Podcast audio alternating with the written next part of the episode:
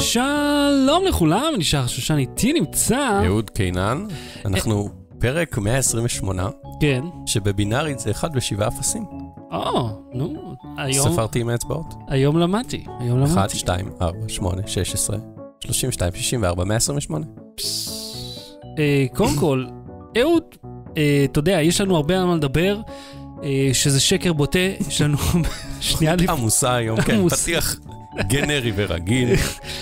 ותשמע, אני גיליתי החודש למה בשבת צהריים נוסעים כל כך לאט בכביש. למה? כל מכונית איטית שאתם רואים היא למעשה הורים עם ילד אחד ומעלה שבדיוק נרדם, והם רוצים למרוח את זה מספיק כדי שהוא יגיע רדום עד הסוף הביתה. הבנתי. זאת הסיבה למה נוסעים לאט בשבת צהריים. אני תמיד, אני ונעמה תמיד מאמרים מתי הבת שלנו תרדם מאחור כשאנחנו נוסעים בערב, ותמיד קבוע היא מתעוררת כשאנחנו מגיעים הביתה. אני, אחת התיאוריות שלי זה הביפ של הרוורס. כן, כן. צפצופים של הרוורס שמהירים, למרות שיש רעשים אחרים, אבל זה יכול להיות שזה רעש שהיא כבר מזהה, כי עכשיו אני חונה. כן, לגמרי, לגמרי. אבל נשאיר את זה אולי לפודקאסט אחר של הורים. אהוד, אה, בוא נדבר על מזג האוויר. אני יודע, זה הדבר הכי מעניין בעולם, אה, אבל מה שאני רוצה להגיד לך עליו זה על פסק שלי, שלפני, אה, ב, טוב, לאורך השנים, וגם זה השפיע על שנינו. אתה זוכר שעשינו פעם איזשהו פיילוט לתוכנית בישול שרצינו לעשות, שהייתה מצחיקה, וצילמנו איזה ארבעים ג'יגה של חומר. כן. ואני הכסנתי הכל על אס אס די, ומישהו עשיתי קאט ולא קופי, והסתכלתי על עצמי עושה קאט ולא קופי, אמרתי, טוב, יהיה בסדר. ואז הגיעו... מילים אחרונות ידועות. כן. ואז הגיעו מגוון הפסקות חשמל ונחשולי מתח מחברת החשמל אהובתנו, שהסתכמו בכך שה... גם ההחלטה מטומטמת, כן, לעשות את המערכת הפעלה, שעליה הכסנתי זה, זאת אומרת, אותו קונן בריד אפס, זאת אומרת, כן. שני קונני אס אס די, ו-אס אס די זה דבר שנוטה להתקלקל סך הכל, ואז הכל הלך. ו- וגם אחד הארדיסקים החיצוניים שלי, שני טרה, עם מידע חשוב מאוד גם להתקלקל. זאת אומרת, לאורך הזמן אתה מבין שהחשמל הזה הוא צרה צרורה. ואז עשיתי וידאו על איך לבחור על פסק, כן. ואז היה לי כבר... וגם ב... וידאו הזה נמחק. לא, לא, הוא, הוא הצליח, הוא עלה, ואז אה, הכרתי פשוט מישהו מהדווייס, שזה חברה מאוד מוכרת בישראל, mm-hmm. על פסק, אה, שתמיד מצחיק אותי ש-יו פי אס זה על פסק, כביכול, כן. כאילו, אתה מבין? Uninterrupted Power Supply, מי שרוצה לדעת. אז אה, קיצר, קראתי על פסק שמתאים לה, למה שיש לי פה, ומאז ישבתי וחיכיתי להפסקת חשמל. היא קרתה מאז בערך פעם. אז הלכת ותקתקת בארון חשמל בחוץ. לא, זה סתם רציתי בחוץ, אתה מבין? אני מבין איפה אתה גר, כן. ארון חשמל בפנים כבר איזה שלושים שנה. כן, בסדר, לחלקנו יש דירה בסחירות, יש לנו מה לעשות. הבית של ההורים שלי נבנה בשנת תשעים ואחת, והחשמל בתוך הבית. זה מראה מאיזה שנה הבית שאתה... טוב, זה כל האזור, הוא מלפני. האמת שרק שדעו שאהוד גר קרוב לאיפה שאני גרתי פעם.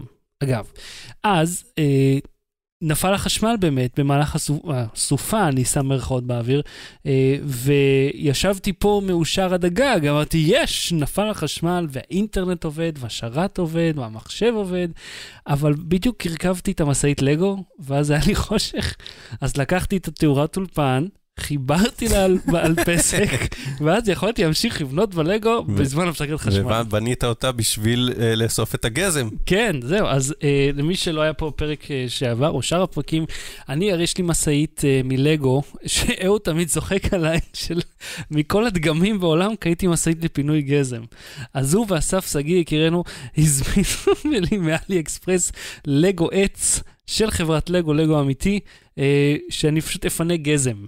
אז מאז uh, התיישבתי ואני uh, פירקתי את המסעית, מה שקימבנתי אותו, כן. עכשיו ממש בונה אותם חדש, אני וטוב. ואנחנו נתעד את, ה, את, את איסוף הגזם, נראה אם זה עובד. כן, כן, אני, אל תדאג, יהיה יעבוד היטב. אני רוצה להתלונן על כמה דברים קטנים. בבקשה. א', גיפים באינטרנט שהם נורא נורא כבדים. אוי, כן. ושהם ארוכים גם. כאילו זה לא וידאו, אז אני גם לא יודע כמה זמן נשאר, או יכול לעצור ולחזור לזה. אז א', להתלונן על זה, כאילו הבנו, גיף זה נוח וזה, תעלו וידאו. אוקיי? כן. זה וידאו, אז תעלו וידאו. אחרי עשרים שלושים שניות, כאילו. בעיקר ברדיט זה קורה הדבר הזה. ברדיט מואבים בגיפים. ברדיט יש, אגב, חוקים אחרים. אני רוצה, אולי נעשה על זה פעם איזה פרק. נצלול לרדיט, והנטיקה שם שונה לחלוטין ממה שהיא בפייסבוק. וואלה. כן. ובקטע של העתקות, ומה מותר לעלות, ואם אתה רוצה לעלות תמונה, אז תעלה אותה לאינגור ותביא רק את הלינק. זה עולם אחר.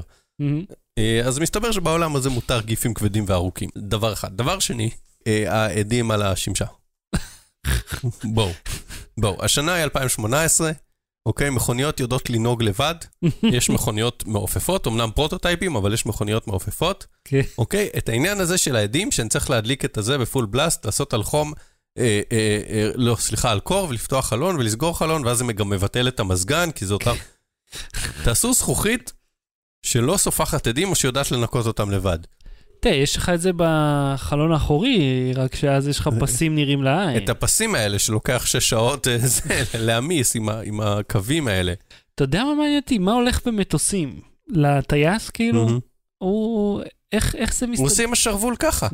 כמונו, כמו באוטו, עושה עם השרבול ככה. מוציא את היד, נגב וזה. ואז אחרי זה, אתה יודע, אם אתה כזה כותב עם האצבע, הרי השומן נשאר, ואז העדים, אם אתה מנקה אותם, נשאר מה שכתבת פעם אחרונה. כן. די. תפתרו את זה, בבקשה, באוטו הבא שלי תפתרו את זה. אוקיי, אגב, אני רוצה להגיד לך לגבי כל הסופה הזאת, כי בארצות הברית, חלק מהמקומות זה מינוס ארבעים מעלות. שזה אגב, little known fact, לא little known, מי שיודע את זה, מינוס ארבעים זה אותו דבר בפרנהייט ובצלסיוס. הלאה? כן. זה איפה שהטמפרטורות נפגשות כאילו? כן, בגלל שאין באמת אפס בטמפרטורות, אז קו האפס זה מינוס ארבעים, ואז הם ביחס של אחד לחמש תשיעיות. אחד לשני. שונא את המידות האמריקאיות. אבל תשמע, הם הלכו ואמרו, כן, יותר קר מבמאדים. יש הרבה מקומות יותר קרים ממאדים בצורה רציפה. כי מינוס תשע עשרה עשרים מעלות זה לא כזה קר, כאילו לך לקמצ'טקה, מבטיח לך מינוס תשע עשרה, אנשים גופייה. גם בקרקעית האוקיינוס זה יותר קר ממאדים. ובמאדים אין חמצן כל כך, אז או אטמוספירה, או יש אטמוספירה. אה, כן, אנחנו נשאל את אלה, היא זאת שיודעת. המאזינה שלנו, כן. כן, אז יא, אהוד, בוא נתחיל. רגע, יש לי עוד תלונה אחרונה. אה, בבקשה. ואחרי זה מעברון ואינטל וזה, ושאלות ותשובות בזה. דבר אחרון, במעליות, אוקיי? עזוב, אני באופן כללי, יש לי איזה עניין עם מעליות כבר איזה, אני חושב לפחות איזה עשרים שנה. כן, שמענו את השיר שלך על מעלית. כתבתי קטע שירה, זה לא שיר, זה קטע שירה. כן. על מעליות, היו לי עוד קטעים על מעליות שצנזרתי, אבל יש לי עניין עם מעליות, ואחד מהעניינים, ואתה יודע מה, אני יכול שאני אהפוך את זה לפינה, אני אנסה, אני אפשפש עוד בעברי. פינה על מעליות? כן. אני לא יכול לתאר משהו שהכותרת שלו תהיה משעממת יותר מפינה על מעליות. לא, זה עוד מתלונן על מעליות. אז התלונה הספציפית שלי הפעם, יש לי כמה, אבל נשמור אחת, כדי שנשמור את האחרות לקודם.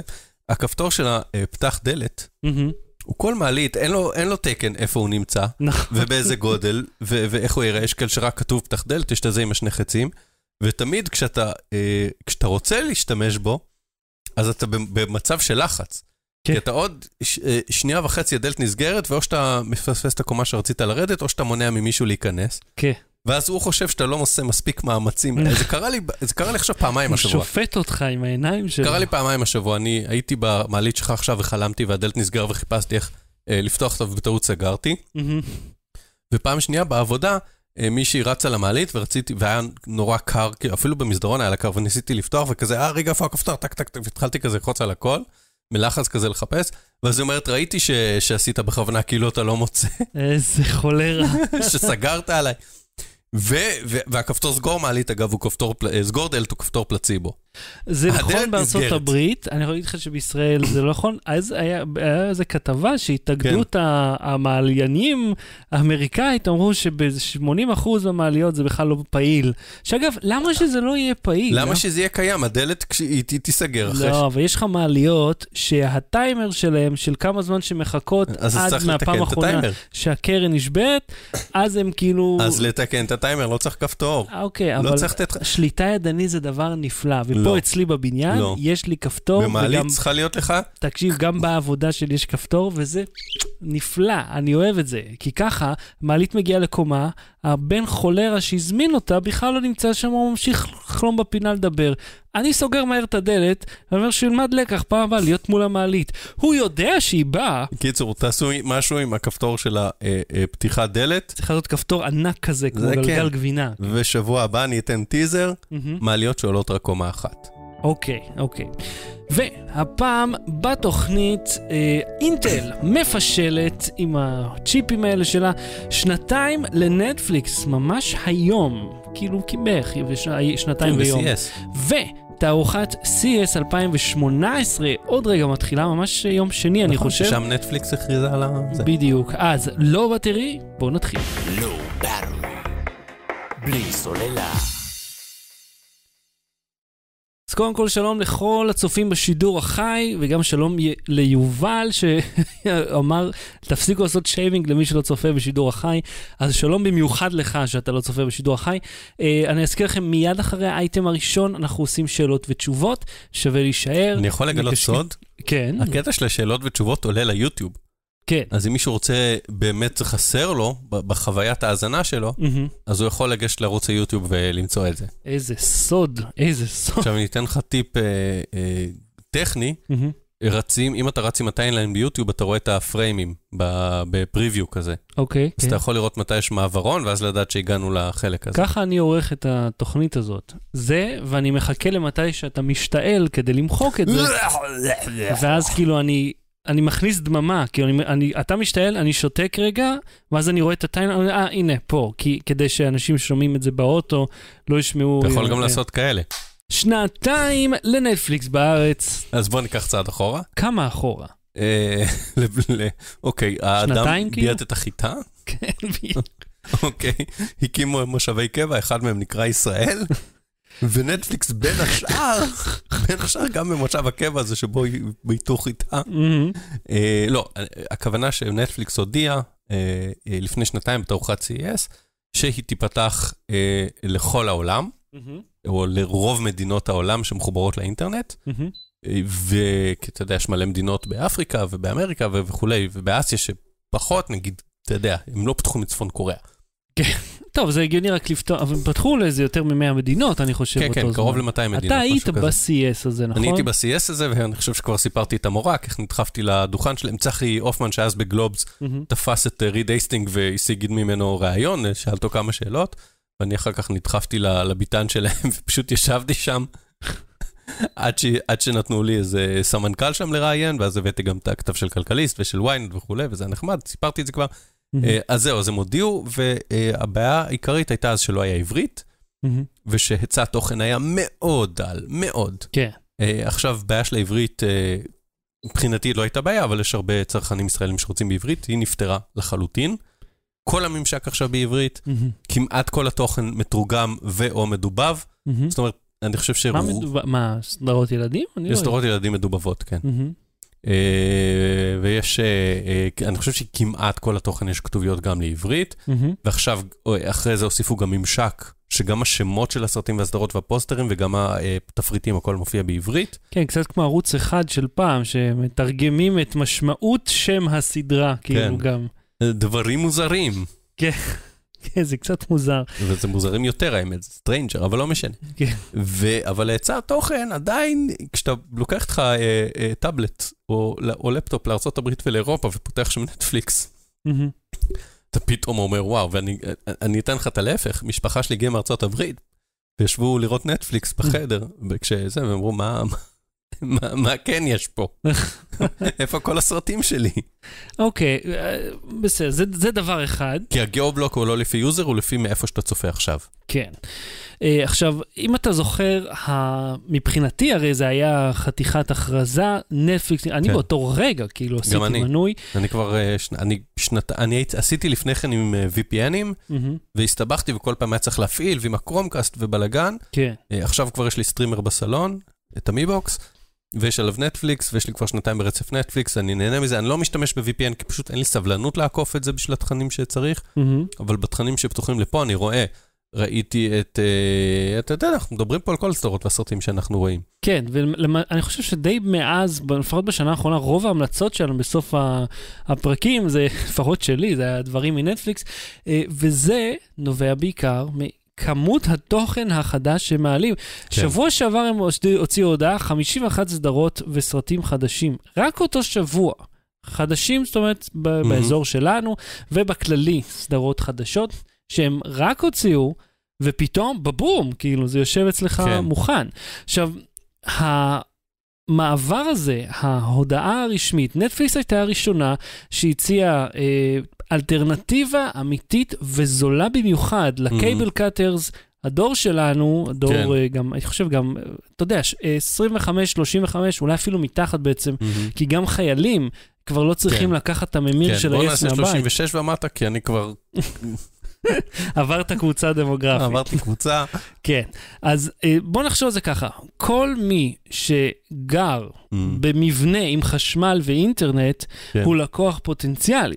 כל אומרת... מי שלא, לא. כל מי שיש לו אה, אה, סלולר ואיפה לחבר מטען. אה, נכון. הוא כאן נטפליקס פוטנציאלי. נכון, אתה צודק. אה, ושלא רוצה, זה מאוד מאוד חשוב, לא רוצה, לא צריך אה, אה, חדשות, למרות שחדשות יש באתרי החדשות, אבל לא רוצה חדשות בטלוויזיה. Mm-hmm. ספורט, ספורט סלש אירועים חיים אחרים, אבל בעיקר ספורט, זה לא נותן פתרון, וסדרות מקור, כמו מטומטמת, כמו תאגד, כמו כל הפאוד, למרות שפאוד כן הגיע, אבל הגיע, אתה יודע, שנה ומשהו אחרי. לא, אבל העונה של פאוד כבר נגמרה כשנטפליקס הגיעו, זאת אומרת, הם בכל זאת, זה לא היה דילי. כן, העונה השנייה שמשודרת עכשיו ב-Yes, אמורה... אני חושב, לפי מה שהבנתי כבר ב-אלפיים ושמונה עשרה הייתה גם לנטפליקס. בטח כשהם יסיימו את השידור הלינארי, אז הם... לא, הם צריכים לחכות קצת שאנשים גם ישלימו ב-וי או די, ורק אז... כי העונה השנייה של פאודה, נטפליקס קנתה את הזכויות לפני שהיא צולמה, או בזמן שהיא צולמה, עוד לפני שהיא... זאת אומרת, בכל אופן לפני שהיא שודרה, מה שהופך את נטפליקס טכנית למפיקה שותפה של הסדרה הזאת. כן, שזה מעניין למה יש משתפת פעולה, הסדרה כאילו שהיא בעלים שלה, עם המתחרים כסף. שלה. זה קצת כמו לקבל... שסמסונג עושה מסכים לאפל. כדי לקבל כסף, וכי נטפליקס עכשיו חוץ מזה שהיא בפרטנר טי וי, כאילו בחבילה היא תגיע, גם תגיע להוט. אה, מה זאת אומרת תגיע להוט? באיזה אתה, אופן? שעל הממיר של הוט. נקסט?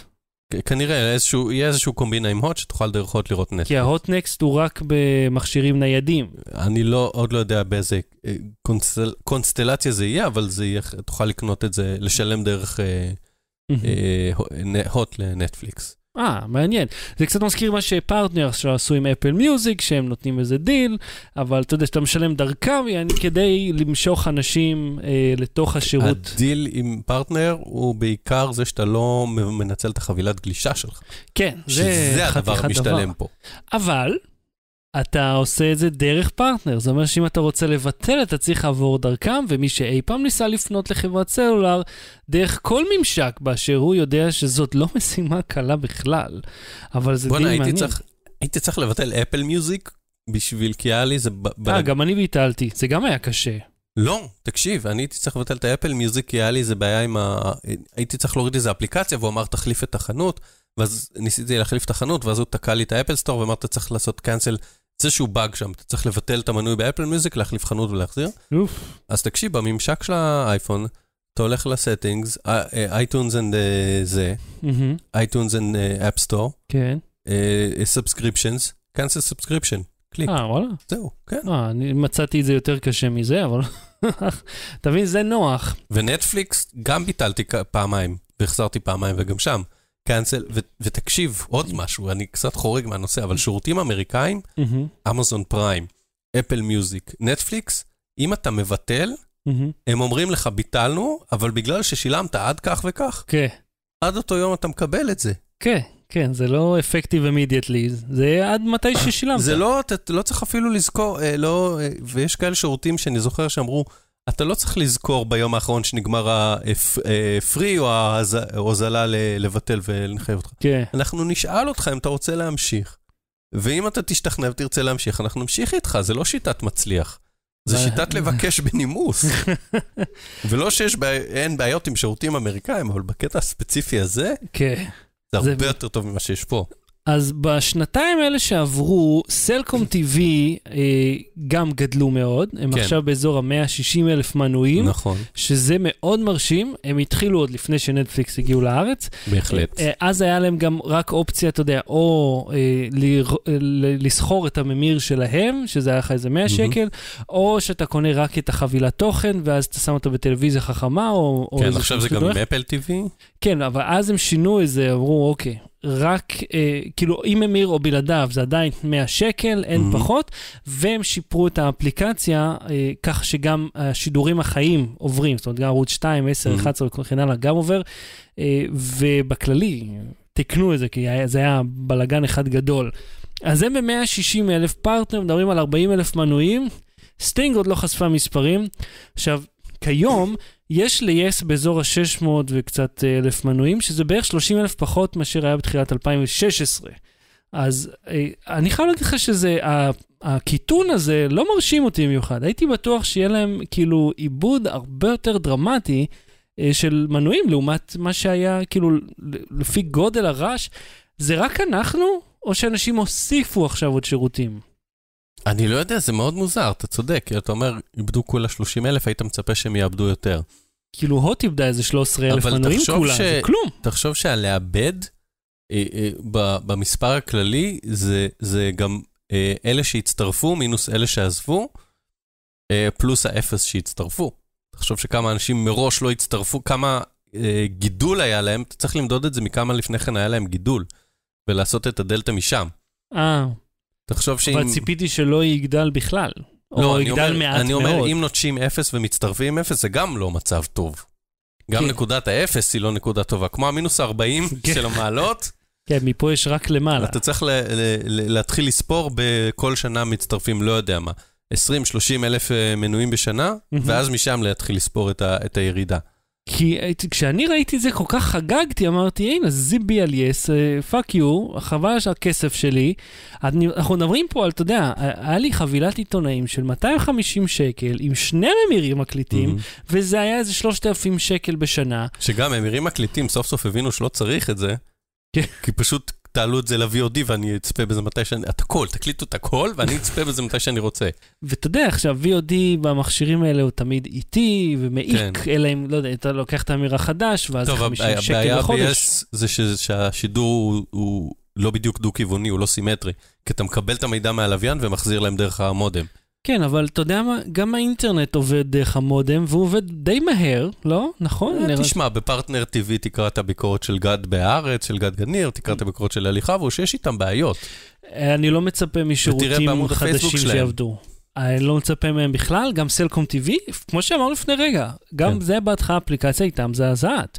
למעשה, עד היום האפליקציה הגרועה ביותר באפל טבעי, טוב, לא גרועה ביותר, יש, יש ממש אה, הפלות שם, אבל האפליקציה הכי נוראית שם, אה, מבחינת שירות תוכן, זה, אפל, זה סלקום טבעי, mm-hmm. היא מלאה בבעיות, היא כאילו לא מותאמת ממש טוב, וזה, והם מביאים את זה עם המכשיר כאילו, אז כאילו, את, אתם לא יודעים איך לעשות את המכשיר עבור עצמכם. ובסטינג עדיין אפשר להתקין נטפליקס, כי הם לקחו מכשיר ועשו לו רות. אוקיי, חזרנו, קודם כל אתם נפלאים, שישבתם פה... בואו, את זה לא נערוך חוץ, אני רוצה שאנשים שלא צופים בשידור החי ידעו, שהקהל של השידור החי הוא קהל שכבר התגבש, הם כבר חברים, הם מכירים אחד השני בשם, יש להם running gags בין עצמם, הם שואלים מי זה השני, עליי, באיזה שוב, יש להם את כל הבדיחות הקבועות, ועכשיו כשהשידור החי נפסק, הם ישבו לשחק ארץ עיר בזמן שאנחנו ניסינו לתקן, שאתה ניסית לתקן את זה. אז זה הסיבה למה להצטרף לשידור החי, להיות חלק מקהילה, כמו בימי ה-איי אר סי. כן, אז סתם מעניין אתכם, פשוט ככה ה-סי פי יו פה מגיע כ-overclocked by default, אני לא יודע למה, והתוכנה שאיתה אני מוריד אותו חזרה מהירות בסיס, היא הפסיקה לעבוד גם, אז פשוט הכל נתקע, אני מקווה שזה לא ייתקע עוד פעם, ואם כן, אני לא יודע, אנחנו נמשיך עד שנצליח. היינו, אמרת, דיברת, אני לא יודע באיזה שלב השידור נפסק. דיברנו על יס. אבל דיברנו על יס, שאמרתי שהממיר שלהם הוא של סטינג, הוא רוטד, ולכן אי אפשר לתקן עליו נטפליקס, אז אמרת, הם משווקים זה עם נטפליקס, וניסיתי להעמיד אותך על טעותך, שסטינג עדיין לא, או יס עדיין לא הכניסה את נטפליקס לתוכה, זה כרגע רק בפרטנר, וזה יהיה בעוד. כן, אז תשמע, אני חושב אחרי כל כך הרבה, סך הכל שנתיים, בוא נדבר על השינויים שראינו בשוק. יס הוציאה את הפתרון שלהם, סלקום... מחבילות מפורקות, דיברנו עליו. כן, שזה מבחינתי גם בדיחה, כי כאילו, כל הרעיון שהתרחקנו מהרעיון של החבילות המפגרות האלה, ועכשיו החזרתם את זה רק באינטרנט. כאילו, אנחנו, וגם, אתה יודע, תמיד מוכרים לך את זה, אתה תשלם רק על מה שאתה רוצה. ביץ', זה מה שניסינו לעשות כל הזמן. אתם אלה שדחפו את הערוצים הלא קשורים האלה. כן. זה כאילו, אתם יודעים שאני לא דובר עוד שפות חוץ מעברית ואנגלית. למה אתם מביאים לי את הערוצים בהודית, ברוסית? וגם הערוצי ספורט, אותי הבסיסיים, אמרתי לסוכן של יס שבא לשאול אותי למה אני מתנתק. הם שלחו אליי סוכן, זה לפני שהיה שימור לקוחות, שלחו אליי בן אדם הביתה. לשאול אותי למה אני רוצה להתנתק, אמרתי לו, אני לא רוצה את ערוצי ספורט בכלל. כן. ספורט לא מעניין אותי, אבל אתה מקבל זה חינם. לא, אז תשאי לי מינוס. לא, אתם משלמים להם זכויות עדיין. כן, אין הרי חינם, זה, וכל הקונספט הזה הרי זה לא המצאה ישראלית, גם הכבלים האמריקאים עשו את זה במשך שנים, היה פרק שלם בסאוף פארק כזה. כן, אבל שם זה על, נבנה, אני חושב שעל אה, חבילות מדורגות, כן. אני זוכר שדיברו אז שאם אתה רצית ה-H B O, היית חייב לקנות את כל מה שמתחתיו. זהו, וכאילו, למה שאני אקח את כל התוכן המיותר הזה שאין לאף אחד צורך בו? ואז הגיעה נטפליקס שהיא גדלה מעולם ההשכרה די וי די דרך הדואר, היו שולחים לך הביתה את הסרט, הולו גדלה... השירות הזה עדיין קיים. אה, וואלה, מלא. די וי די נטפליקס קום או משהו? אתה יודע איפה משתמשים בזה? במקומות שאין בהם אינטרנט בארצות הברית. כן, שהאינטרנט נורא נורא איטי ומאוד מאוד יקר. ואתה יודע שיש עדיין בלוקבאסטר באלסקה? כן, ראיתי את הכתבה. כן, זה מדהים שעדיין, כאילו אין להם את האינטרנט כמו שצריך, כמו שהיינו רוצים, כמו שהיו רוצים. ואז הם כאילו עדיין צריכים ללכת כמו פעם. סניף עוד אחד ככה מחזיק עוד בשיניים שם.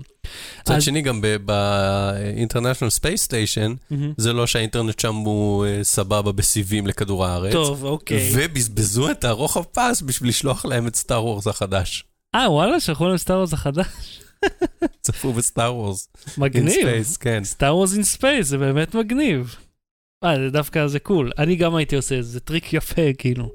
אז אחרי כל הזמן הזה, אנחנו חושבים על, על, על, על איך השוק הישראלי השתנה, ואתה רואה שכל החברות התעוררו, הבינו, כל החברות, כן, כמה חברות כבר היו, כן, אבל הם כולם התעוררו, הבינו שהגיע הזמן להציע עוד שירותים חוץ מאת הדבר הלינארי הנוראי שכבר היה אצלם, והתחרות נפלאה.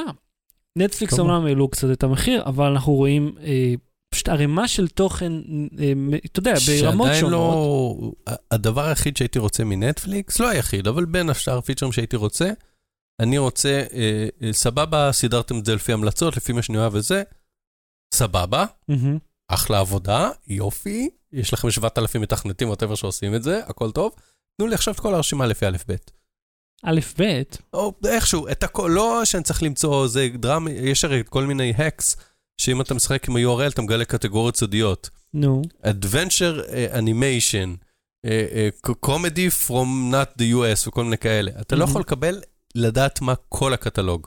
אתה לא יכול לראות את כל הקטלוג בשלמותו. אתה תמיד מקבל אותו מפוזר לפי החלוקות שלהם, וכל פעם, continue watching, because you like this, you like that, American dramas, British drama, תן לראות את כל הקטלוג שלכם, אני אחליט מה אני רוצה. אני גם חושב שזה, אגב, ראית Comedians in Cars Getting Coffee? לא, ראיתי שזה עלה, אבל. כן, מ-אלפיים ושתים עשרה כל העונות הגיעו, אני חושב שזה דווקא לא רע בכלל, שמסדרים, אמנם רק כשאתה לא מוצא מה לראות, אתה רוצה לראות את כל הקטלוג, אבל כשהתוכן שמוצע לך הוא לעניין, אז אתה אומר, אה, אוקיי, מגניב, פליי. שמע, ראיתי סרט תיעודי מעניין על סמים בארצות הברית, ראיתי על אוכל ועל תרמית הדבש העולמית, דברים מעניינים כאילו, שאני לא הייתי רואה שום מקום אחר, מה שכן הייתי שמח גם לראות זה פמילי גיא, ואין את זה, יש בארצות הברית, בסדר, יש הרבה דברים באמריקה, יש גם צ'יזבורגר מאוד טעים שם, אבל עדיין אין לי אותו פה. גם בארץ יש צ'יזבורגר מאוד טעים, צריך למצוא. חלק מהסניפים, וחלק מסניפי הנטפליקס יש את התוכניות, וחלק לא. וואי, לשבת לאכול צ'יזבורגר ולראות עונות של פמילי גיא. מיינד בלון. מיינד בלון, אבל צריך לעשות את זה לבד. נעמה לא אוהבת פמילי גיא. לא ברור. בלי סוללה. אינטל מפשלת? כן, מלטאון.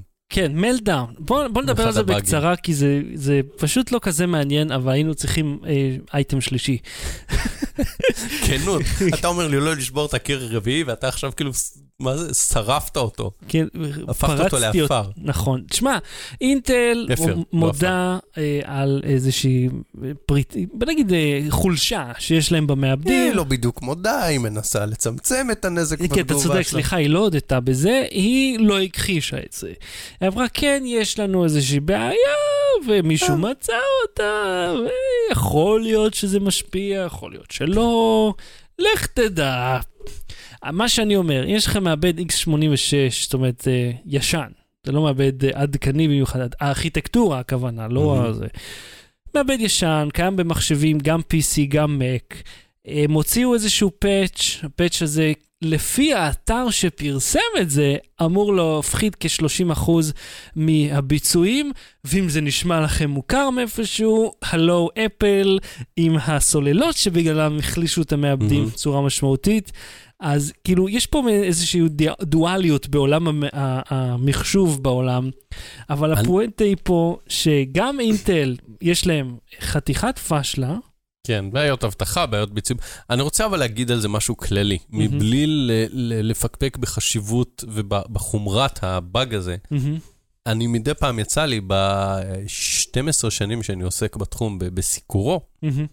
אה, אני עוד מעט שתים עשרה אגב במרץ. התחלתי בוויינט, תשעה עשר במרץ. דוז פואה. כן, ולפני כן הייתי קצת בינן על זה, אבל בוא נגיד שאני סופר מ-אלפיים ושש. מ- mm-hmm. אה, אני שם לב כאילו...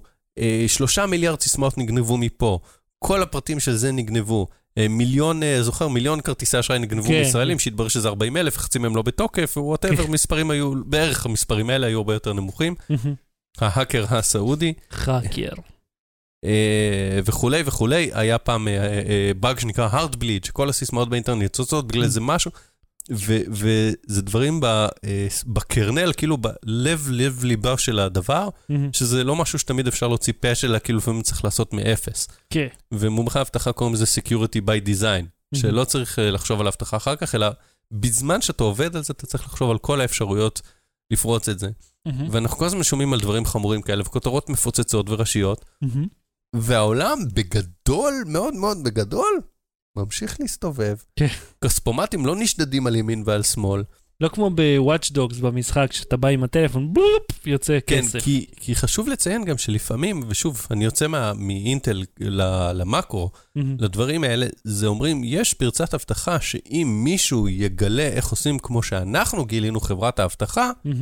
אה, אה, והוא ישלח לך איזה וירוס, ויצ... זאת אומרת, יש הרבה אימים לפעמים בדברים האלה, ש... שאומרים, זה לא כזה טריוויאלי שגילינו את הבאג ועכשיו כאילו כל העולם פרוץ. Mm-hmm. זאת אומרת, לפעמים זה מאוד חמור ומאוד מסוכן, והפוטנציאל, אתה יודע, ברגע שמישהו מגלה את זה, כן, זה יכול לקרות. אבל, אתה יודע, העולם בסדר, פחות או יותר. כן. פחות או יותר. תשמע, גם... יש גם... תקלות, יש בעיות. גם אחרי הבעיות החמורות ביותר, אתה זוכר על וואי טו קיי, שכולם דיברו, הולך העולם מתמוטט, היו כמה מחשבים שהפסיקו לעבוד, ואז תקנו אותם, והנה אנחנו היום. אבל אתה יודע מה, גם, גם את הירושימה ונגסקי הפציצו, והנה אנחנו כן, היום. וגם אומר, שם... גם הייתה שואה. כן, הייתה שואה. אגב, סתם, אני, אם העלינו שואה, אם כבר אנחנו מדברים על שואה, הסתכלתי על uh, ויקיפדיה של מלחמת העולם השנייה, כי חיפשתי את Call of Duty מלחמת העולם השנייה, כי, וראיתי, אתה יודע, סין, שמונה מיליון הרוגים בסין, מהמלחמה. אמרתי, סין? מה קשור סין? קומוניסטים, רוסיה, אני מניע, אני לא הקעתי אפילו לחלק הזה, כי אם אתם מסתכל, בלי קשר, אני סתם מדבר על פה, על, על, על ויקיפדיה, איזה מאות מיליוני אנשים מתים בעולם, ו, ובתוך כל זה, התרחיש האישי שלנו, של העם שלנו, כן. אבל כאילו, אני חושב שמהמלחמת העולם הזאת, כל, כל, אתה יודע, תת קטגוריה של אדם יכול למצוא משהו... וגם כאילו, אז לא... היו בעיות במשבבים של אינטל, לפטופים עבדו שלושים אחוז לאט יותר. נכון. סתם, מאוד, ויקיפדיה, אחי, מרתק. אז תקשיב, מעבד של אינטל עושה, כאילו, סדרה מאוד גדולה של מעבדים, כמות משמעותית, משפיע על כל השוק, אבל, אתה רואה משהו שקורה? אני לא רואה כלום. דברים עובדים, רצים, זזים. אז מה שאנחנו אומרים, אל תהיו בהיסטריה, הכל בסדר, וגם יגנבו לכם משהו. מה? מה קרה? לא ברור. בלי סוללה. תערוכת סי אי אס. אהוד, שנת אלפיים ושמונה עשרה החלה. אתה כבר מצא את עצמך, כותב אלפיים שבע עשרה, שיט שמונה עשרה? לא, אבל אתה מכיר את הקטע הזה שאתה כותב צ'קים בחלוף שנה או לקראת סוף השנה אתה כותב צ'קים, כותב, כותב, כותב, כותב, ואז בצ'ק ה-שתים עשרה אתה מגלה שטעית בזה שכתבת צ'קים, כי אנחנו ב-אלפיים שמונה עשרה, ולמה עדיין כותבים צ'קים? והעולם לא עבר להעברות דיגיטליות לגמרי? מכיר את הקטע הזה? מכיר, מכיר את הקטע. זהו. אוקיי, זהו? זה היה פאנץ', זה היה פאנץ', אני אחדד אותו, אני אעבוד, אני אשייף אותו, תחזור אליי, כן. אז תערוכת סי אי אס, למי שלא מכיר, מה שפעם היה נקרא Consumer Electronics Show, זה תערוכת האלקטרוניקה הגדולה בעולם, מתרחשת מדי שנה בחודש ינואר בלאס וגאס. זאת אומרת, היא הייתה אי פעם בשיקגו, מה שאני לא זוכר, זה היה לפני זה באיזשהו מקום, אבל כבר איזה, לפחות עשור, זה רץ בווגאס, אתה זוכר שפגשנו את גרי, איך קוראים לו? שפירו. כן, גרי שפירו, המנכ"ל, כאילו בן אדם שמייצר את זה, אמרתי לו, תגיד, האם יגיע מצב שבו תערוכה תגדל כל כך, שאפילו בווגאס לא תוכל לעשות אותה? כי אנחנו רואים על, על יותר מ-חמש מאות שישים אלף איש. אתה סתם רצית לעשות נעים דרופ שפגשת אותו. לא, כי... סיפור הוא, ש... כי יש... תגיד כן, מחפת. תקשיב לך. רגע, יש מאה ושישים אלף אנשים בתערוכה הזאת. כן, וזה ארבעת אלפים חברות. זה לא, זה קנה מידה עצום. כן, זה לא איפה, איפה זה נראה ליד זה כמו גנת הארוחה, אתה יודע. מה גנת הארוחה? זה פה באוהל, אתה יודע, של ה... של הג'חנון, ששמים שלושה ארגזים לפני, בצומת. זה במתנס המקומי, כאילו, אבל לא במתנס הגדול. זה דגרקק. זה בכיתה, בפנים. בכל מקרה, אז הוא אמר... כשהמשענת שבורה, המשענת יד שהיא גם שולחן. לס וגאס זאת העיר עם הכי הרבה חדרי מלון איכותיים בסביבת מרכז כנסים בעולם.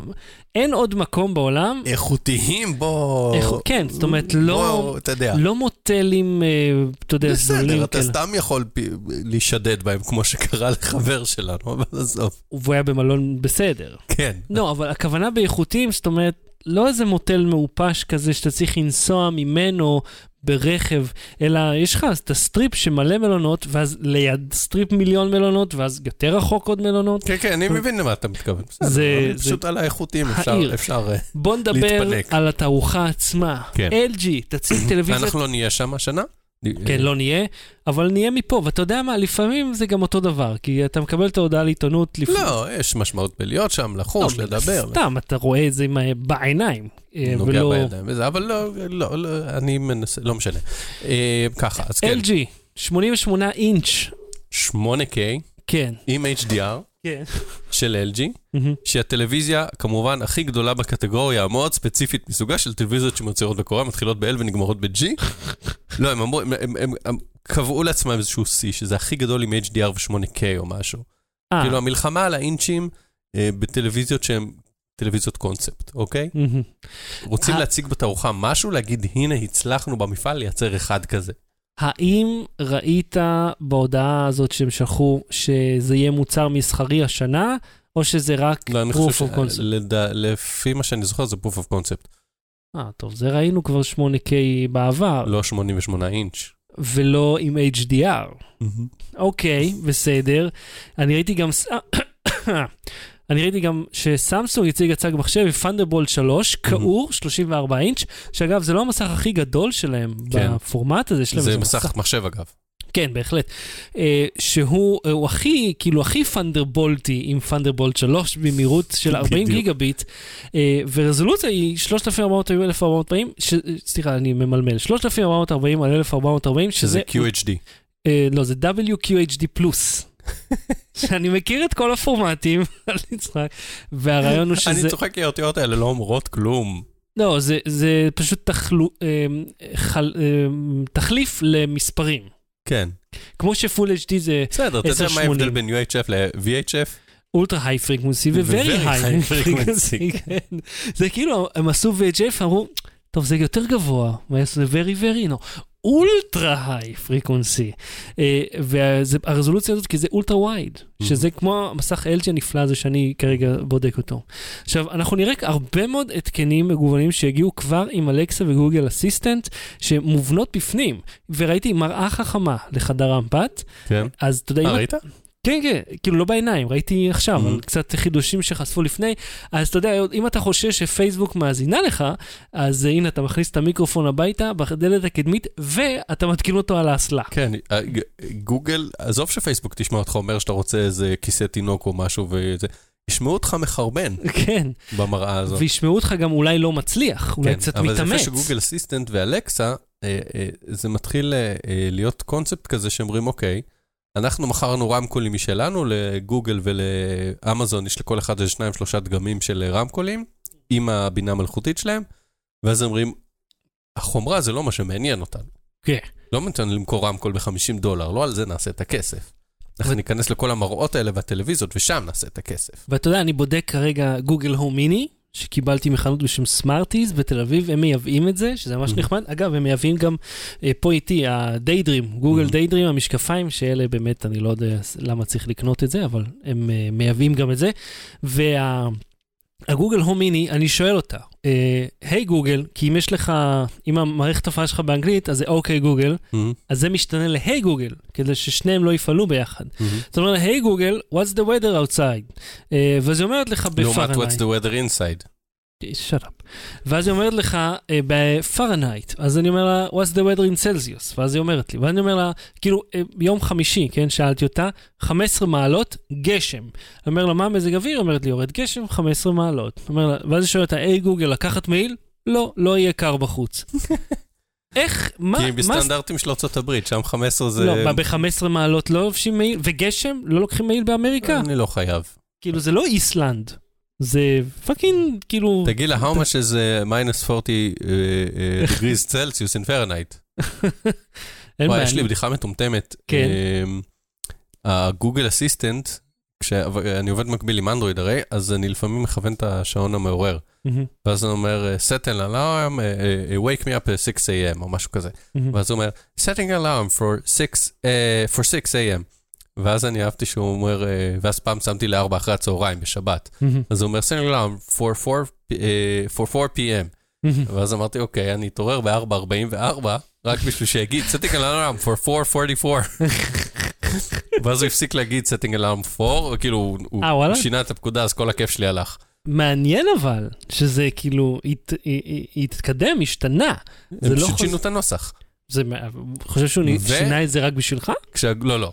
לא בגלל שאני טומטם, אבל הגוגל אסיסטנט, יש לו Mad Libs. אתה מכיר את uh, Mad Libs? כן, ב- ב- איך קוראים לו? ג'יימי, נו, הוא, um, זה שתמיד uh, צוחק במערכונים ב-אס אן אל, שיש לו תוכנית. ג'ימי פאנון. כן, כן.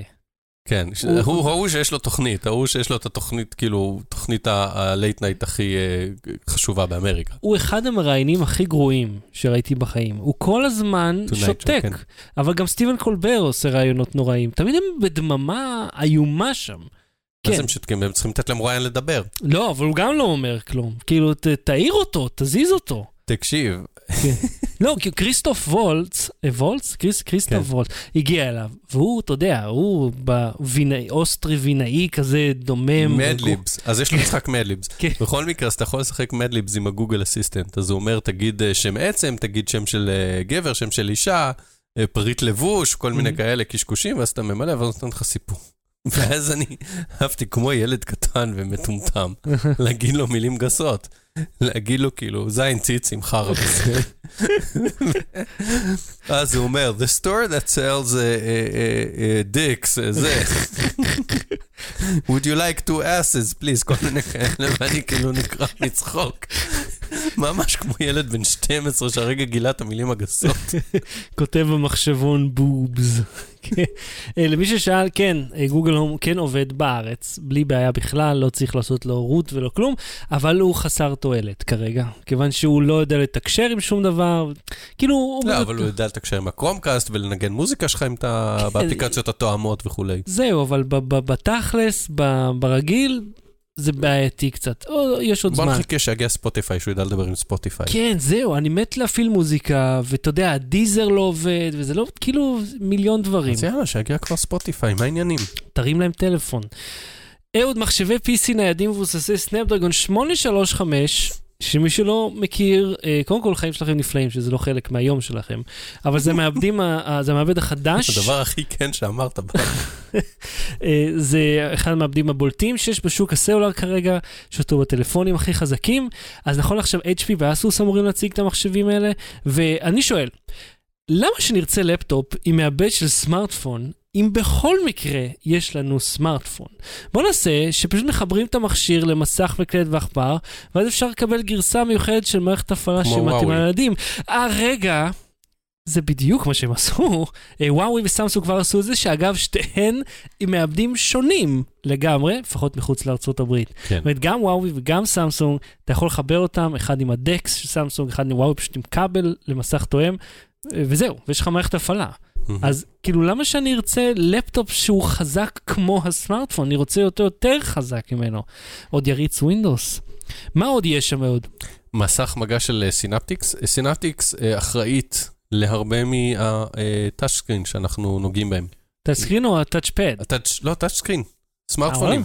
כן, מסכי מגע. הם מייצרים טכנולוגיה של מסכי מגע. והם פיתחו, שים לב, שים לב, סורק טביעת אצבע. מובנה בזכוכית במסך המגע. Hold up, say what? אז שחיכינו לו כבר עשור. כן. נכון? כן, לא יודע אם עשור, חיכיתי לו שנתיים. אוקיי. הם מפתחים את זה, זה יהיה טיר אחת, זאת אומרת, זה יהיה כבר ב-אלפיים שמונה עשרה, נראה את זה באחד מהיצרניות הגדולות. או. אני מאוד מקווה ש-אס תשע, אני לא יודע אם זה מציאותי שזה יקרה כל כך מהר ב-אס תשע, אבל יש סיכוי קלוש, או לא קלוש, אני מקווה שזה יהיה שם. יש בין אפס ל-מאה אחוז סיכוי, כאילו. כן, אני לא שמקווה בשביל שנקנה את אס תשע, אבל שנוכל סוף סוף לנסות את זה ולראות אם זה עובד, כי כרגע בסמסונגים המגע מאחור הוא מאפן, כי מהקשר הוא כזה ליד העדשה, לא זה. או גם מלבני, אבל האצבע באה והלחסון לשם, אז כאילו, זה סידור מאוד לא נע. ובאייפון X בואו, הבנו את ה... כן, הפייס קשקוש הזה. בואו, אנחנו רוצים אצבע. יצא לך לנסות את הפייס איי די הזה? דווקא עבד לי. לא, עובד, אבל לא תמיד. נגיד, אם אתה שם את הטלפון מעליך, אני שוכב במיטה, זה לא עובד. אם אתה מעוך על הכרית, כמו הרבה פעמים בחיים, לא עובד. אם יש לך משקפי שמש, זה לא עובד. אם יש לך, נגיד לי, יש תחם צוואר, מכסה קצת חלק מהפנים, זה לא עובד. האצבע שלי, לעומת זאת, כל עוד היא מחוץ לכפפה, זה עובד. אז כאילו, הלו, תשימו עוד אופציה חוץ מזה. מי שרוצה עשרים ואחת דקות של תלונות, הווידאו בווייסביי אה, על האייפון X. אה, מתן אלחוטי, אנרגוס, ככה קוראים לחברה כן, הזאת? כן, קיבל אישור ראשוני מה-אף סי סי, אה, מתן אלחוטי על באמת, זאת אומרת שאתה נכנס לחדר, הטלפון ניתן. ראיתי איזה, איזה וידאו הדגמה, יכול להיות שזה של החברה הזאת, שכאילו חדר, והוא פשוט טוק, נכנס פנימה, משרירים התחילו להתאהן. כן. האם זה לא כאילו... מסוכן? פאקינג קרינה כבדה? אני לא יודע, אנחנו נגלה. כי כאילו אנחנו, אתה מבין שזה שולח את החשמל באוויר, וחשמל זה יכול להיות גם קרינה אלקטרומגנטית סך הכל, אז כאילו עכשיו זה מספיק עוצמה בשביל לטעון מכשירים? הוא מרים ידיים בסימן שאלה. מה זה הרכב הזה פה שמתחבר למוח? כן, של ניסן, יש להם brain to vehicle. אהה. שמחה את הכסדה, זה שאפשר כבר לקרוא מחשבות ולקרוא מוח, אנחנו יודעים, זה כאילו אנחנו בסדר עם זה, העולם כאילו ממשיך, ומבחינתנו, אתה יודע, שמים את הקשקוש הזה עם כל הנקודות, על הראש, מעין, לא בדיוק כסדה, זה כזה כובע מסיליקון עם מלא אלקטרודות, הוא מתחבר כל מיני נקודות בראש, וזה דברים שכבר ראיתי פועלים בחי, ראיתי במו עיניי כל מיני הקטונים ותערוכות, שבהם הראו כזה שקורא את גלי המוח. לא באמת קורא מחשבות, הוא לא קורא כאילו... היה כזה צעצוע גם לסטאר וורס, שאתה צריך להתרכז וזה מרים משהו, כל עוד אתה מתרכז. כן, אנחנו כבר מזמן הרבה יותר משם. כן. לא, אבל אתה יודע, אם זה כבר הגיע לרמת הצעצוע, שאגב, כל כך לא הצלחתי להפעיל עם ה-איי די די שלי, אבל כאילו, אמרתי לעצמי, בוא'נה, איזה צעצוע מרושע, כאילו. כמה ילדים שלא יכולים להתרכז, לא יצליחו לשחק פה. כן, אבל יש את הערכות האלה, יש אף אם אר איי, יש כל מיני דרכים, פחות, כמעט בגדול לקרוא את המחשבות שלך. אפשר, נגיד, אפשר זאת מילים כבר, אה, וואלה? סוג של, זה מורכב יותר, זה, אתה יודע, דורש עוד שעה של הסברים. כן. אבל אם מכניסים אותך למכונת אם אר איי, וקודם קהילו אותה, ויראו לך מברק, ואמרו לך תחשוב על מברק, ועשו את זה מלא פעמים, למספיק אנשים, ואז תבוא אחר כך, אז יוכלו לזהות שתוכל מברק. וממה שאתה זוכר, כולם, הגלי מוח שלהם היו זהים במילה הזאת, או שזה השתנה בין אדם לבין אדם? לא, זה פשוט הדליק אזור מסוים משותף, ואז עשו איזשהו הצלבות עם מלא אנשים. קול. זה משהו שאתה יודע, תקראו על אף אם אר איי, תחפשו ביוטיוב. אולי תדבר על זה שבוע הבא. על אף אם אר איי? כן, ועל הניסוי הזה. אני אחפש אותו שוב. אני רוצה לשמוע עוד. אוקיי, אז אני מצא בינתיים שתחפשו ביוטיוב אף אם אר איי, ובוויקיפדיה תקראו על זה, זה מדהים. זה דבר כאילו, זה פסיכי. זה וקריספר שאפשר לערוך גנים. עזוב, העולם שלנו הוא מדע בדיוני, אבל באמת, הצגתי את זה בצורה מאוד מאוד פשוטה. ולא הכי מדויקת, מדעית, כי אני לא מדען מוח. אבל לגבי ה-Brain to Vehicle, מה שניסן טוענים, הם מחברים את האוטו לקסדה הזאת, והם חוזים, אתה זוכר שלימדו אותנו, עוד שהיינו ילדים ורצינו לחצות כביש, ולימדו אותנו את מרחק בלימה ומרחק תגובה, שאם אוטו רואה אותנו מ-חמישים מטר, ונוסע על חמישים קמ"ש, או עשו איזשהו חישוב, אז אמרו, שלוקח לו אפס נקודה שבעים וחמש שניות, מהרגע שהוא רואה אותנו, עד שהוא מחליט לעצור, ועד שהרגל שלו פיזית מבצעת את זה, כן. והזמן הזה זה מרחק הבלימה האמיתי. ה-שבעים וחמש, אפס נקודה שבעים וחמש שניות כפול המהירות שהוא נוסע. כן. פלוס המרחק, הזמן הפיזי שלוקח לאוטו לבלום. כן. אז מה שמנסים לעשות בבריין הזה, זה שאתה ברגע שאתה רואה בן אדם, ואתה אומר, אני אמור, אתה מחליט במוח שאתה אמור לבלום, האוטו כבר יבלום. אה, הבנתי. או אם אתה רואה איזה... משהו בכביש מכשול, ואתה רוצה לעקוף אותו, אז ההגה יסתובב לפני כן, אבל הוא, הוא, הוא יסתובב לך, ואתה תוכל להמשיך, כאילו, להמשיך את הסיבוב, זה יהיה לך טבעי, בגלל שזה משהו שאתה רוצה לעשות. אבל זה, מה שלא מסתדר לי, זה, זה כאילו, אין לי אנלוגיה טובה, אבל למה שאני אנסה לשפר את התפקוד המוחי של הנהג, אם אני יכול פשוט להחליף את ההחלטות האיומות של הנהג במערכת שתבלום אוטונומית, כמו שיש כבר. או, אז אני אתן לך אנלוגיה טובה. כן. הייתה שכנה של אבא שלי, שכשאני ואחי הגדול היינו ילדים ממש קטנים, שהיא סיפרה לו שהיא קנתה מכונת כביסה, והיא אמרה, איזה יופי שלא צריך לחבש את החיתולים ביד. הוא אמר לה, יש חיתולים חד פעמים, כבר מלא שנים, אבל טוב שאת לוקחת טכנולוגיה. אז כן, זה לקחת טכנולוגיה ולשפר... טכנולוגיה אחת ולשפר משהו, כאילו ללכת למסלול צדדי, לשפר יותר לאט מה שכבר יש לנו שיפור. אתה יודע מה זה מזכיר לי? שבתקופה שווייז היה לה רק הנחיות קוליות רגילות, פני ימינה פני שמאלה, ואת החברה הזאת הישראלית שהלכה והקליטה שחקנית קול שהקריאה את כל הרחובות, ואז איזה חודש, שבועיים אחרי זה, ווייז הוציאה את הקול הרובוטי הזה שפשוט מקריא את השמות כמו שהם. אבל הוא לא מכיר את השמות, הוא אומר, פני שמאל ברחוב ז'בוטינסקי. ז'בוטינסקי. כן, בסדר, זה רק ההתחלה וזה השתפר מאז. ראש של אלץ. איך? ראש של אלץ.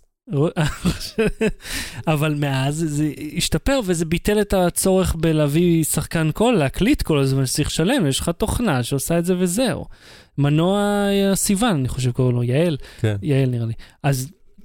כאילו, הם הולכים, בונים את הדבר הזה, אבל עוד שנייה המכונות נוהגות עצמן. תשמע, זה נכון. זה משהו שהוא במקום מכונות אוטונומיות, שבכל זאת זה, אני לא יודע... רגע, אבל לא צריך לשים משהו על הראש? כן, אתה צריך לשים את הכובע הסיליקון הזה. אוי, נו, באמת, באמת. אני חושב שזה proof of concept למשהו אחר. לא יכול להיות שבן אדם ייסע עם כובע כובעון וכבל שיוצא ממנו, והשוטר עוצר לו, מה יש לך על הראש? זה עוזר לי לנהוג. זה עוזר לי לבלום חצי שנייה קודם, כן.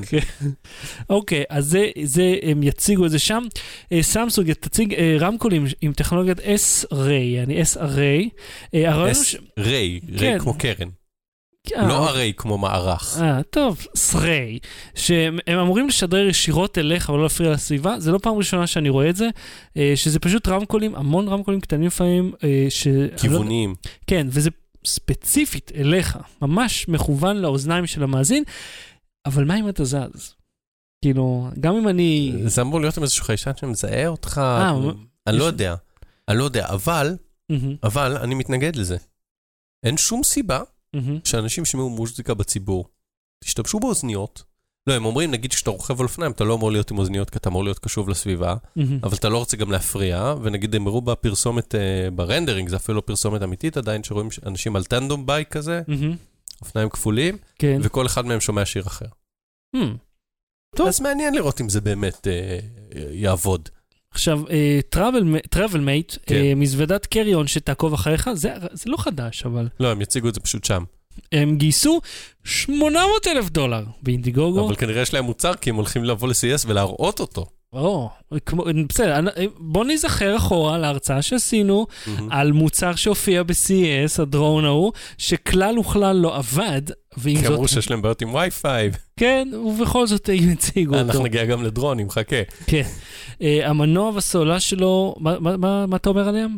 שקריון, אתה יכול לקחת שמונה קילו. ברוב החברות. כן. בסביב השמונה קילו, אם זה לואו-קוסט בכלל אתה בבלגן. כן. אז תחשוב על המשקל של המנוע והמשקל של הסוללה. Mm-hmm. והעובדה שהסוללה היא ליטיום-יון, שזה בעייתי לעלות על מטוסים. זהו, זה כבר מלכתחילה בעיה לעלות בטריה כזאת גדולה. כן. כן. אז זה... וזה... ו... אז אני לא בטוח שזה פרקטי, שזה, אני חושב שזה יותר, כמו שאתה אמרת פה, פרוב קונספט, גימיק, אולי מזוודה, אתה יודע... מה המחיר של הדבר הזה? חכה, אני אגיע למחיר, אנחנו נגיע שם. אבל עורכי דין הולכים עם טרולי, נגיד, לבתי משפט, כי הם סחובים איתם על המסמכים. ובכלל, ראיתי אנשים שלוקחים טרולי, אנשים שצריכים לקחת את העבודה שלהם איתם, וצריכים לקחת הרבה דברים, צריכים טרולי, וזה יכול להיות נחמד שזה נוסע. עכשיו, אני לא יודע כמה הבטריה שזה תחזיק, אם זה צריך לסחוב את המשקל של עצמו, להיות בתקשורת אלחוטית עם הטלפון שלך כדי לעקוב אחריך, להדליק אור והתראות וכל מיני, ועוד לסחוב שמונה קילו של ציוד ובגדים.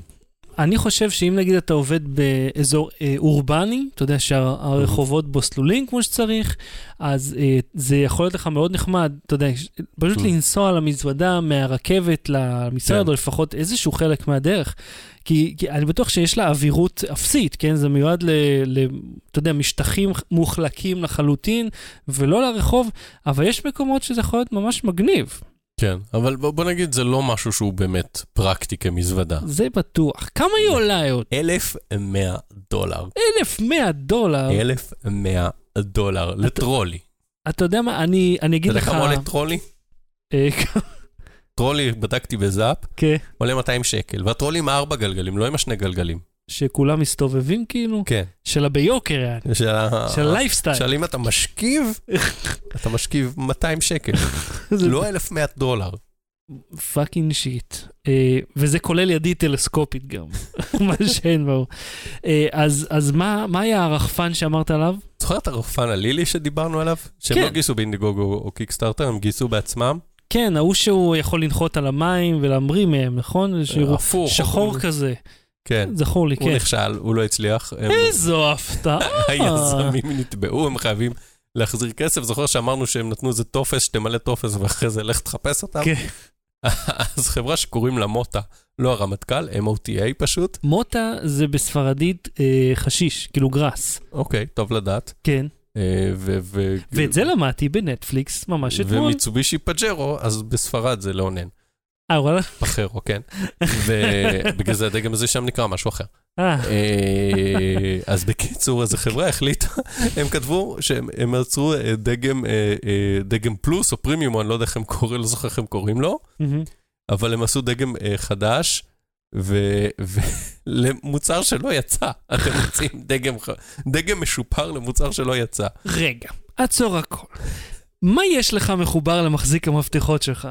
מה יש לי מחובר למחזיק המפתחות שלה? מה יש לך שמומן פרויקט קיקסטארטר? בעצם זה הגיע בכלל? אתה זוכר שאתה מימנת איזה קשקוש, שזה היה מורגיע עם איזה יו אס בי, עם מיקרו-יו אס בי, ואז הם דחו את זה, אמרו לא, בוא נוסיף יו אס בי-C. כן, כן, כן. אז בסוף לא יצא. זה לא יצא. והכסף? כמה מרחו אותך ודחו ודחו ועשו גרסה חדשה למוצר, שעוד לא יצא עד היום. אבל הכסף נלקח, והנה, הנה, לילי, ההיסטוריה חוזרת על עצמה. מוצר שהיה אמור לצאת, גייסו כסף, לא יצא. עכשיו, נמכר חברה אחרת. אז תקשיב, הם עשו טבלה כזאת, כמו שאתה עושה עם, אתה יודע, שאתה משווה אייפון לזה, כאילו, פיצ'רים, אז הם הראו, זה פור קיי, זה אלף שמונים, זה שוקל ככה אאונסה, זה שוקל פחות אאונסה, זה השוואה, השוואה, השוואה, כאילו, והדגם הישן, אין לו את זה, אין לו את זה, אין לו את זה, ולחדש יש את זה, את זה, את זה, ואז הם לא עשו שורה של המוצר קיים בכלל. לא, כן, ואז אתה פונה אליהם, פניתי אליהם בצ'אט, כאילו הסתכלתי באתר קצת לקרוא עליהם, קראתי את ה-אף איי קיו, ואז עולה לי נציג שירות וירטואלי, אומר, אני פנו לדבר אם אתה רוצה, אז אמרתי, סבבה, בוא נדבר.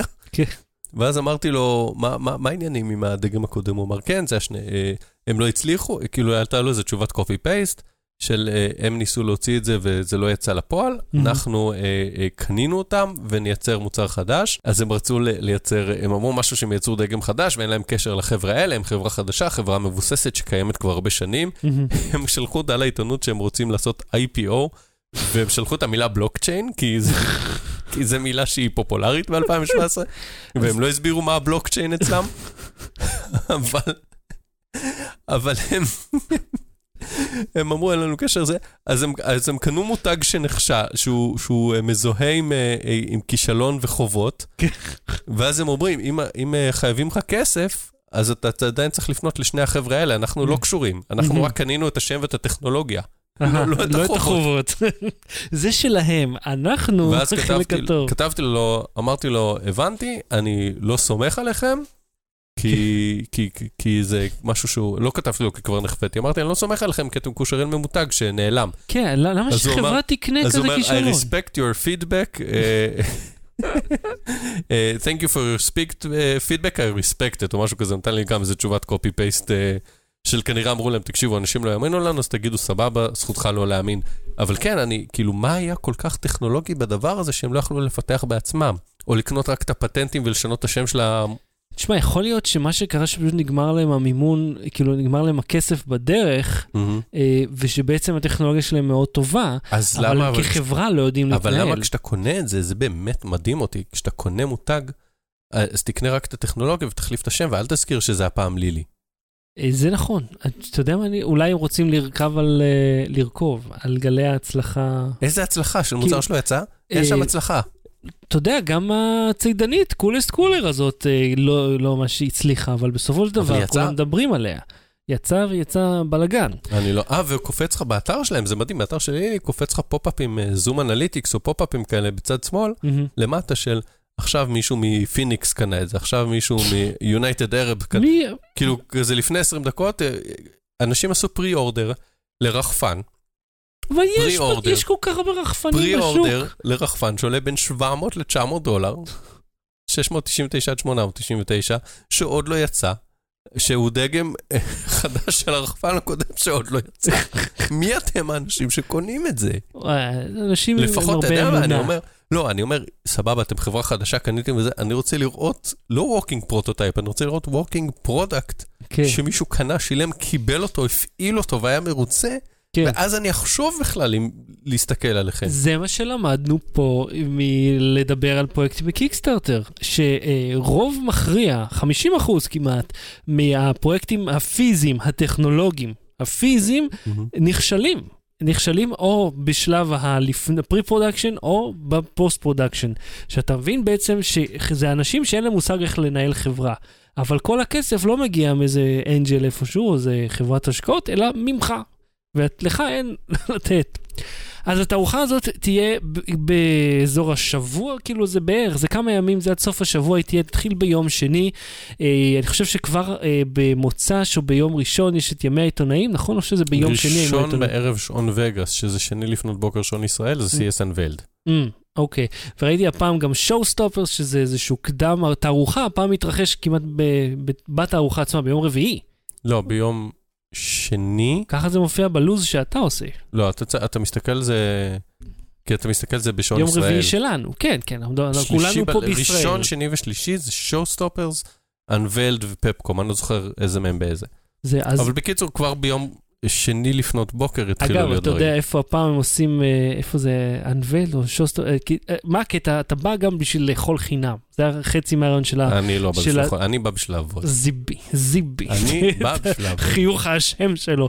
אז אתה בא בין השאר, בין השאר, כולנו באים לאכול חוץ מהיהוד שבא לעבוד, כי הוא כזה סגפן, אז תמיד האוכל מוגש, כאילו זה אוכל שצריך שתי ידיים עבורו, עם כלים ושולחן, אבל אין אף אחד מהדברים האלה, אז אתה צריך איכשהו לאכול את זה בעמידה, ויש גם תשתייה, הפעם הם עושים את זה בבופה.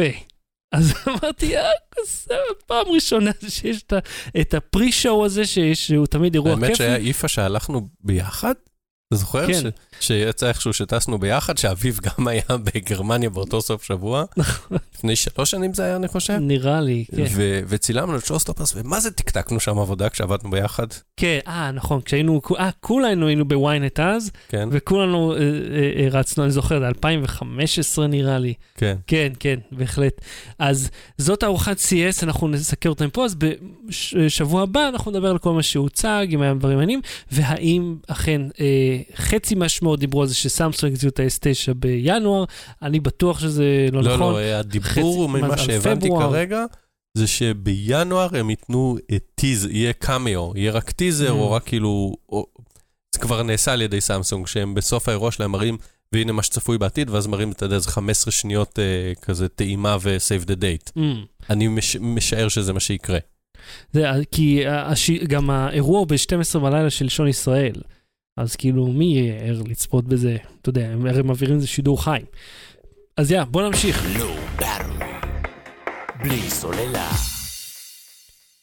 המלצה בדקה. אהוד, יש לך המלצה? כן, כן. תיקסת? תיקסתי.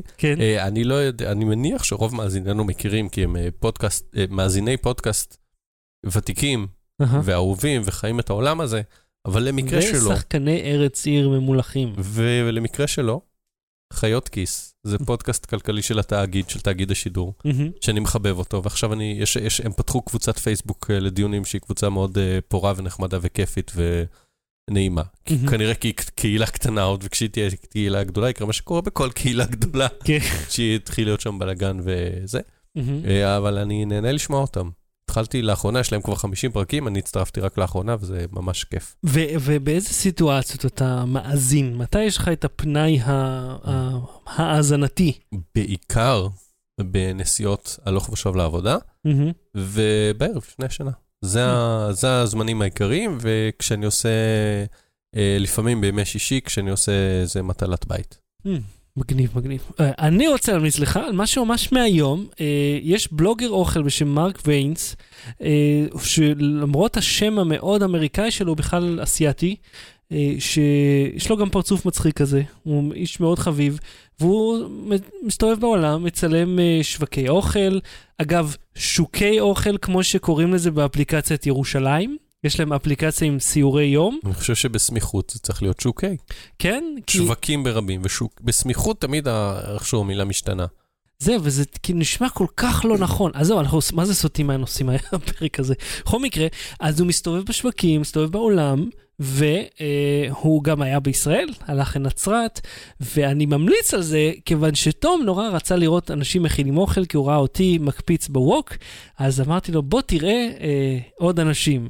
ואז הסתובבנו ביוטיוב ונתקלנו בזה, והאיש הזה ממש חביב, וכל פעם שהוא עושה ביס, הוא סופר נהנה מזה, ואז תום יושב וצוחק מהפרצוף המצחיק שלו, אז אני אמרתי, זה, זה, זה שווה. אתה אומר, אם ילד בן שנתיים וחצי נהנה מזה, אין סיבה שאנשים בוגרים יענו מזה. כי תשמע, הוא הולך למקומות מעניינים, אוכל אוכל טעים. זה כיף, זה אחלה, זה אחלה תוכנית, וזה חינם לגמרי, זה ביוטיוב, אז נקרא מרק ויינס, יש את הלינק בשואו נוטס שלנו, ועד כאן תוכנית היום הפעם, אנחנו נהיה פה שוב מוצאי שבת הבאים כרגיל, שעה תשע ועשרים, מקווה שנפתור את הבעיות הטכניות, שלא יהיה לנו עוד פעם תקעה כזאת. לא היה לנו שום, רק אלה מהשידור החי יודעים שהיו בעיות טכניות. אתה אורך החוצה. לא נכון, כיוון שאתה, אם אתה זוכר, איך שחזרנו מהזה, אתה אמרת, אני רוצה שכולם ישמעו. אני הקשבתי לך, אתה אפילו לא הקשבת לעצמך. אני ניסיתי לגרום לזה שתשכח, ולצאת צודק בשני המקרים. אהה. קי רביעי ברוקן. אז אהוד קינן, תודה רבה. תודה רבה שחר שושן, תודה רבה למאזינים, באמת. כן, ואגב, שיובל כבר אומר, חצי תלני, חצי אמריקאי, נולד באמריקה וגם בתאילנד. איך אתה כבר מכיר אותו? יובל הוא מלך האינטרנט, הוא מכיר כל דבר שאנחנו אומרים ולא יודעים על מה אנחנו מדברים עליו. אולי, אולי נזמין את יובל לבוא להתאילנד. אולי שהוא ינח, אנחנו נכתוב לו בצ'אט. תכלס. אז רגע, אמרנו כבר תודות? לא. אהוד קינן, תודה רבה. תודה רבה, שחר שושן. לא באתי להתראות. בלי סוללה.